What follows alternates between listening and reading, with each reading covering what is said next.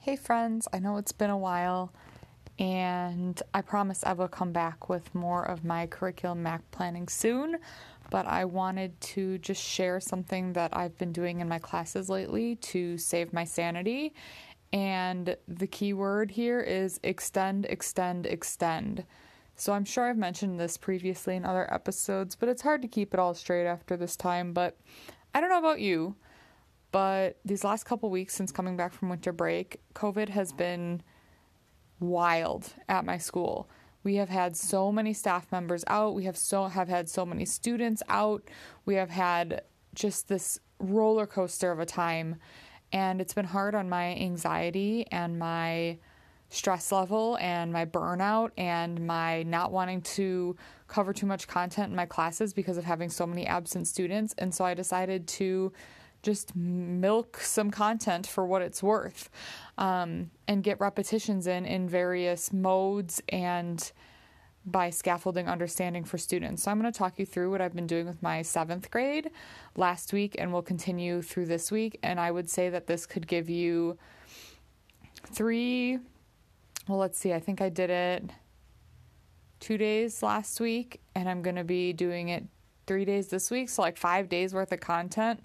Um, so basically, what I decided to do was during Cycle 1, Phase 4, for those of you using the Stepping Stones curricular framework, which is talking about describing in the past and the present, I decided to focus on influential Latinos in the United States, and I decided to find two people that the students would be relatively familiar with and that had some stuff in common, right? Because I I'll, I'll explain why when I get to my extend, extend, extend.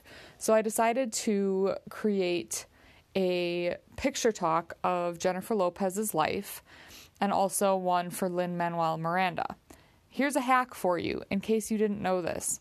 When you're looking online for information about people, places, events, anything that would have been written about in the target language, search for it in the target language. So I searched for Biografía de Jennifer Lopez or Biografía de Lin Manuel Miranda. And then a lot of that language is already there for you. Not that I couldn't come up with it myself, but a lot of that language is already there for you, and then you can just comprehensify it for your students or pull out the parts that you want to highlight. So basically, what I did was I narrowed it down to one page, size 14 font with spaces between paragraphs. And then I took that reading that I would want my students to be able to do and I cut it down maybe in half, two thirds. Um, so, like, I only had two thirds of the information and created a slide talk about their lives. And so basically, I'm giving them input, guided oral input with these slides, and this is also what Tina Hargaden talks about as like a two, as an on ramp for a reading, um, because I'm giving the students a lot of this background information. We're clarifying it. We're doing a write and discuss to summarize the important parts of their lives and descriptions. And I'm not telling like a whole story of their life, right? I'm talking about you know when they were younger. Um, this is where they were from. This is who their family is. This is what they liked to do. You know, I'm hitting the highlights of like they're a singer, they're an actor, and so on and so forth. Excuse me, I was mid yawn there. It's only 7 p.m. and I am ready for bed. So I have now created this reading and then I squished it down and simplified it for guided oral input. And so basically, one day was me doing the guided oral input with the slide talk of pictures from their lives. And then the next day, after free choice reading time, instead of going into another guided oral input, I decided to have the students do volleyball reading. And if you're not sure what volleyball reading or ping pong reading is, I have a podcast episode like a hundred years ago um, explaining it, but where they're in partners, and it's like a whole page of text, right? So I explained the activity to them. It's something they've done before. I reminded them that I wanted to hear them on task and practicing um, their Spanish and their reading, and that they their partner they were a team. So if someone got stuck on how to say something or what something meant, the other person should help. And if they both were stuck, they could raise their hand, and I could come over and help their partner out. And I made them switch partners after every paragraph. So and then I had them go through if they finished going through the paragraph, they would switch roles. So the person person who went first in like reading in Spanish the first time, the other person would read in Spanish the first time. So they would each get practice pronouncing and and saying each sentence. So that's two days of lessons, pretty much right there. Um, and if you and basically I ended up doing like I had like six or seven minutes left with my students after we were done going through um, that that reading and the volleyball reading and we just practiced numbers in Spanish because there were a lot of like years and ages and things like that. So it was like in context. And I made it into like a guessing game. Like I've never taught these students formally numbers really. That's part of like when it comes up in conversation, but we just did like seven minutes of whiteboards, like me saying numbers and them trying to write them down. Because why not? It's fun. Who cares? They need some practice with it eventually to go off to high school where they're going to be expected to know their numbers through like millions, anyhow. So that's two days worth of lessons. So now I'm going to do the same thing with Lin Manuel Miranda. One day, slide talk with or picture talk with different images of his life, sharing guided oral input. We're going to summarize in a write and discuss kind of like the important high points the next day, we're going to go through a um, a more in-depth reading about him. And you know there's a ton of reading strategies out there. If you look at different blogs like the comprehensible classroom or if you search in different ci groups like there's so many things you can do with reading. In addition to the volleyball reading one of my other favorite reading strategies and this is from martina bex's comprehensible classroom blog as well is um, annotating their text. So if you like search her blog and you look up like annotate, um, or in Spanish, anótalo. Um, and you like basically the students will put like little symbols throughout the text to represent their own personal reactions or connections to it. Um, and that's something else you could do. And I know Megan Lovelace did a blog post for the comprehensible classroom talking about a different way to use those same kind of reactions, but basically making it into a gallery walk where students walk around to different parts of the room and they like would write down what parts were surprising to them or that they had a connection to, and so on and so forth. Check out the Comprehensible Classroom blog for more information on that strategy, as I'm not doing it justice in my tired state. But the point is, I'm telling you that I prepared one page of Jennifer Lopez, a one page of Lin Manuel Miranda, did a couple Google searches for like five or six pictures from their lives. I literally looked up like Jennifer Lopez family, Jennifer Lopez as a kid, Jennifer Lopez on In Living Color, Jennifer Lopez Selena, like, and found and pulled those pictures for my slides. So now that I've spent two days doing input and summarizing, and then a more detailed reading, input, summarizing, more detailed reading. Now I have a Venn diagram that I'm going to have students fill out with those reading those longer texts that we read. So now they're rereading it, right? Getting those repetitions in. And then I'm going to have students basically, um, I found like sentence frames and sentence starters for comparing and contrasting because they, they have a lot of similarities, um, but there are quite a bit of differences between them as well. So I put together like a little mini anchor chart on the worksheet that I'm giving students for them to practice kind of outputting more because these students have been in a CI classroom for this is like their third year.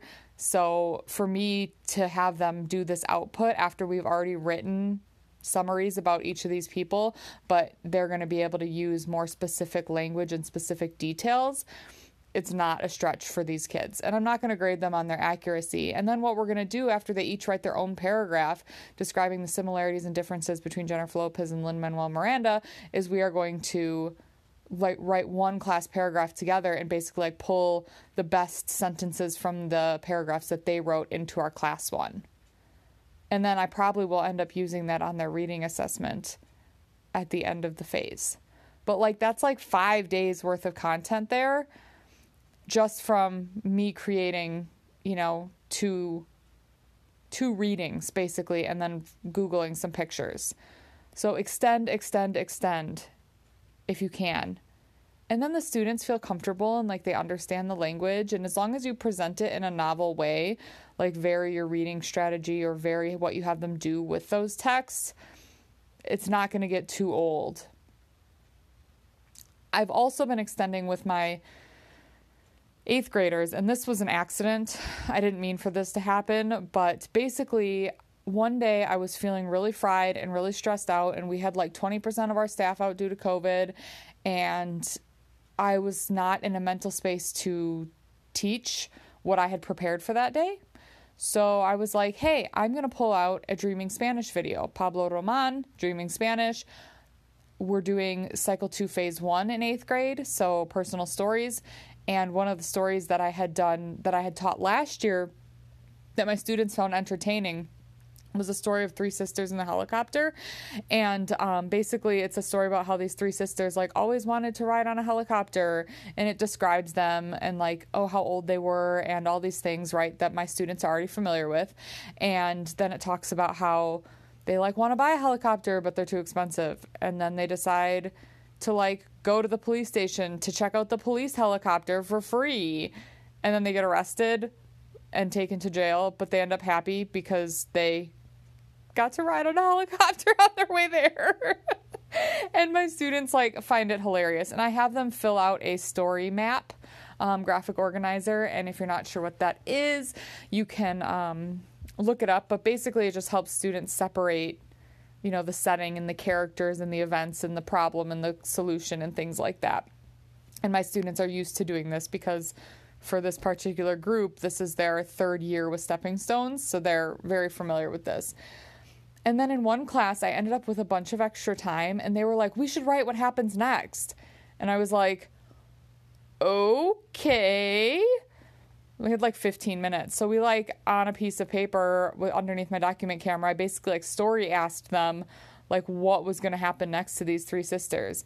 And then I used I basically I typed that up and then I used that as a launching point for talking about stronger narratives and including dialogue and including thinking and action and um, including descriptions and details. And so basically, I handed that out to my class the next day. We went through it together and talked about like what does this text have that makes it a good narrative piece and what is it missing and how can we add this in and then i let them like get together in partners and come up with like different ideas to add into the second half together um, and then we ended up like writing part three. And so now there's just this like ongoing crazy story about the three sisters. And like in our made up part two, they ended up in jail. And somehow one of them like they had like this brother that they didn't know about who like flew in on an invisible dragon wearing the wig from Victor, if you're familiar with Señor Wooly, wearing Victor's wig, and all you could see was like the flying wig, and it like blew rainbow fire at the walls that melted, and they like escaped, and and I, I don't know. It just gets down a rabbit hole and it's wild and fun and creative and they're getting tons of input and i'm using you know the past and the present and mixing it all together and they're understanding it and we're having a good time. So extend extend extend. And I understand that it has branched out from a personal story into an imaginative story, which is cycle two, phase two, technically, but like it's all telling stories, and they're getting a lot of good repetition and modeling of those stories, and they're super into it, and I'm having fun too. So, sue me. Um, I figure at the end of this week, I'm going to get back into like telling them more personal stories. I have a story that I always tell them about my life, about the time that I got into a bus accident in Costa Rica. If you want to hear more about that or the strategies I use to teach it, check out the podcast episode about uh, narrative input charts. It's one of my what how episodes from a while back. And I walk you through kind of how to do that and then also like extending with the story mountain more extensions. Can you tell at this time of year that I get burnt out on creating new content easily? So, there's a lot of ways to continue to extend and reuse and recycle the same content over and over again in a way that will get the students the reps they need, but still feel new enough or novel enough that they aren't going to that they aren't going to rebel against wanting to do it. So I hope that this I hope that this podcast finds you well. Let's be honest, I know that most of us probably aren't well, but I hope that this podcast finds you surviving. Um, you are not alone. This year has been hard and challenging, and I'm with you. I stand with you. Use extensions, recycle things, take game days if you need to. Do what you need to do to prioritize your mental health and your safety in this time. Talk to you soon.